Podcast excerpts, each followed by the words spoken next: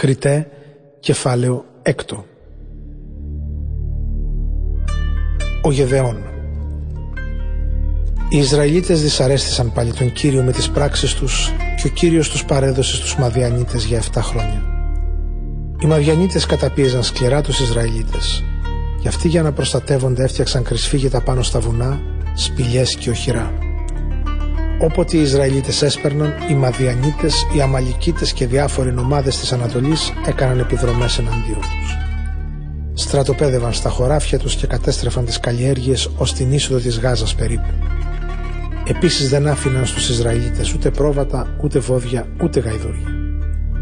Έρχονταν με τα κοπάδια τους και τις σκηνές τους σαν ακρίδες πολυάριθμες. Αναρρύθμιτοι αυτοί και οι καμήλες τους έμπαιναν στη χώρα και την κατέστρεφαν. Εξαιτίας λοιπόν των Μαδιανιτών οι Ισραηλίτες είχαν τρομερά εξαθλιωθεί και επικαλέστηκαν τον Κύριο. Και όταν επικαλέστηκαν τον Κύριο εκείνος τους έστειλε έναν προφήτη ο οποίος τους είπε «Ο Κύριος ο Θεός του Ισραήλ λέει «Εγώ σας έβγαλα από την Αίγυπτο τη χώρα της δουλείας. Σας ελευθέρωσα από την εξουσία των Αιγυπτίων και των άλλων καταπιεστών σας.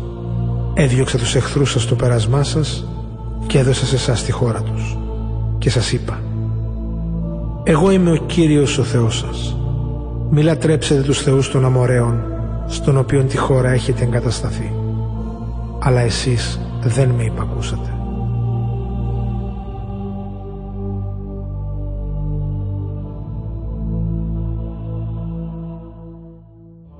Η κλίση του Γεδεών Τότε ήρθε ο άγγελος του Κυρίου στο χωριό Οφρά και κάθισε κάτω από τη βελανιδιά που ανήκει στον Ιωάς της συγγένειας του Αβιέζερ.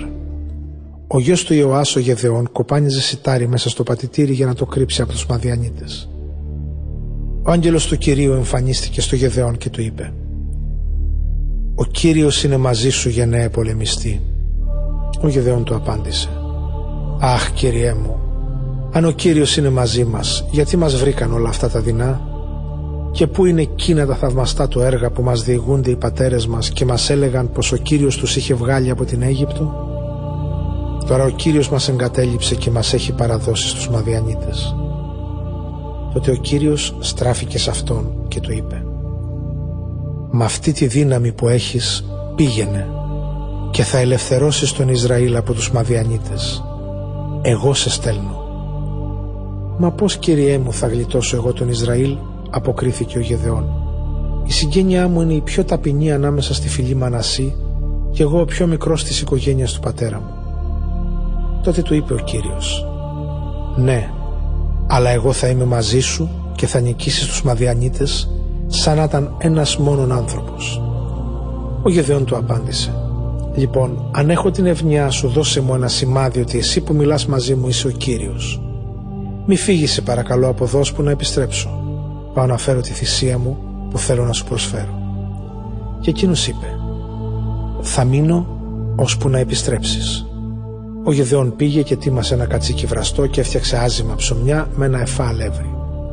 Έβαλε το κρέα σε ένα καλάθι και το ζουμί σε μια χύτρα, τα έφερε κάτω από τη βελανιδιά και τα πρόσφερε στον άγγελο του κυρίου.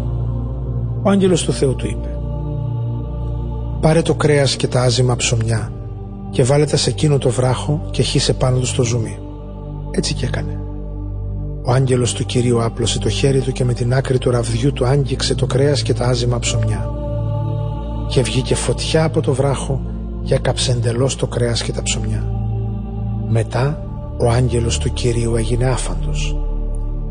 Τότε κατάλαβε ο Γεδεών ότι αυτός ήταν ο άγγελος του Κυρίου και είπε «Αχ Κύριε Θεέ, τρομάζω, γιατί στα αλήθεια είδα τον άγγελο του Κυρίου πρόσωπο με πρόσωπο». Και ο Κύριος του απάντησε «Ηρέμησε, μη φοβάσαι, δεν θα πεθάνεις». Ο Γεδεών έχτισε σε εκείνο το σημείο θυσιαστήριο στον Κύριο και το ονόμασε Ιεωβά Σαλόμ, δηλαδή ο Κύριος είναι ειρήνη. Το θυσιαστήριο σώζεται μέχρι σήμερα στην Οφρά, το χωριό της συγγένειας του Αβιέζερ. Ο Γεδεών καταστρέφει το ιδωλολατρικό θυσιαστήριο. Εκείνη τη νύχτα είπε ο Κύριος στο Γεδεών «Πάρε τον 7χρονο καλοθρεμένο τάβρο του πατέρα σου και κατάστρεψε το θυσιαστήριο του Βάαλ που έχει χτίσει ο πατέρας σου και κομμάτιασε την ξύλινη λατρευτική στήλη που είναι δίπλα του. Επιταχτήσε θυσιαστήριο στον Κύριο το Θεό σου, στην κορυφή αυτού του βράχου, με στρώσεις λιθαριών και πρόσφερε τον καλοθρεμένο τάβρο ολοκαύτωμα με τα ξύλα της λατρευτικής στήλης που θα έχεις κομματιάσει. Τότε ο Γεδεών πήρε δέκα από τους δούλους του και έκανε όπως του είπε ο Κύριος. Και επειδή φοβόταν να το κάνει τη μέρα για να μην τον δουν από την οικογένεια του πατέρα του ή οι συμπολίτες του, το έκανε τη νύχτα. Το πρωί σηκώθηκαν οι άντρες της πόλης και είδαν το θυσιαστήριο του Βάλ γκρεμισμένο, την ξύλινη λατρευτική στήλη πλάι του κομματιασμένη και έναν τάβρο θυσιασμένο πάνω στο νεόκτητο θυσιαστήριο. Ρωτούσαν λοιπόν ο ένας τον άλλον, ποιος το έκανε αυτό; Ζήτησαν πληροφορίες, ερεύνησαν και ανακάλυψαν πως ο Γεδεών, ο γιος του Ιωάς, το είχε κάνει. Τότε πήγαν στον Ιωάς και του είπαν: Βγάλε έξω το γιο σου να θανατωθεί για την κρέμιση του θυσιαστήριου του Βάλ και κατακομμάτιασε την ξύλινη λατρευτική στήλη του. Ο Ιωάς όμως απάντησε σε όλους αυτούς που είχαν ξεσηκωθεί εναντίον του. Εσείς θα αγωνιστείτε για το Βάλ, εσείς θα τον βοηθήσετε. Όποιος αγωνιστεί για αυτόν θα έχει θανατωθεί ως αύριο το πρωί. Αλλά αν ο Βάλ είναι πραγματικός Θεός, ας πάρει εκδίκηση ο ίδιος για τον εαυτό του, αφού κάποιος του γκρέμισε το θυσιαστήριο. Από τη μέρα εκείνη των Γεδεών τον ονόμασαν Ιερουβάλ, δηλαδή ο Βάλας πάρει εκδίκηση από τα λόγια που είχε πει ο Ιωάς. Ας πάρει ο Βάλ εκδίκηση για τον εαυτό του, αφού κάποιος τον γκρέμισε το θυσιαστήριο. Ο Γεδεών ζητάει σημάδι από το Θεό. Οι Μαδιανίτες, οι Αμαλικίτες και οι νομάδες της Ανατολής συνενώθηκαν, πέρασαν τον Ιορδάνη και στρατοπέδευσαν στην κοιλάδα Ισραήλ. Αλλά το πνεύμα του Κυρίου εμψύχωσε το Γεδεών και σάλπισε με τη σάλπιγγα για να καλέσει τους άντρες της συγγένειας του Αβιέζερ να τον ακολουθήσουν. Έστειλε και αγγελιοφόρους όλη τη φυλή Μανασί και την κάλεσε και αυτή να τον ακολουθήσει. Έπειτα έστειλε αγγελιοφόρους στις φυλές Ασύρ, Ζαβουλών και Νεφθαλή και οι άντρες τους ήρθαν και ενώθηκαν μαζί του. Τότε ο Γεδεών είπε στο Θεό: Αν θέλεις πράγματι να χρησιμοποιήσεις εμένα για να γλιτώσεις τους Ισραηλίτες όπως είπες, κοίτα. Εγώ θα βάλω στο αλόνι μια τουλούπα μαλλί από πρόβατα. Αν τη νύχτα πέσει η δροσιά μονάχα πάνω στο μαλλί και το έδαφος τριγύρω μείνει στεγνό, τότε θα καταλάβω ότι θα με χρησιμοποιήσεις για να γλιτώσεις τον Ισραήλ όπως είπες. Έτσι και έγινε. Την άλλη μέρα το πρωί όταν ο Γεδεών σηκώθηκε και έστυψε το μαλλί βγήκε τόση δροσιά ώστε γέμισε μια χύτρα νερό. Τότε ο Γεδεών είπε στον Θεό «Μην οργιστείς εναντίον μου αν σου ζητήσω κάτι για τελευταία φορά. Ας δοκιμάσω σε παρακαλώ μονάχα μια φορά ακόμα με το μαλλί. Τώρα λοιπόν Θέλω να μείνει μόνο το μαλλί στεγνό και να πέσει δροσιά στο έδαφος τριγύρω. Έτσι και έκανε ο Θεός τη νύχτα εκείνη.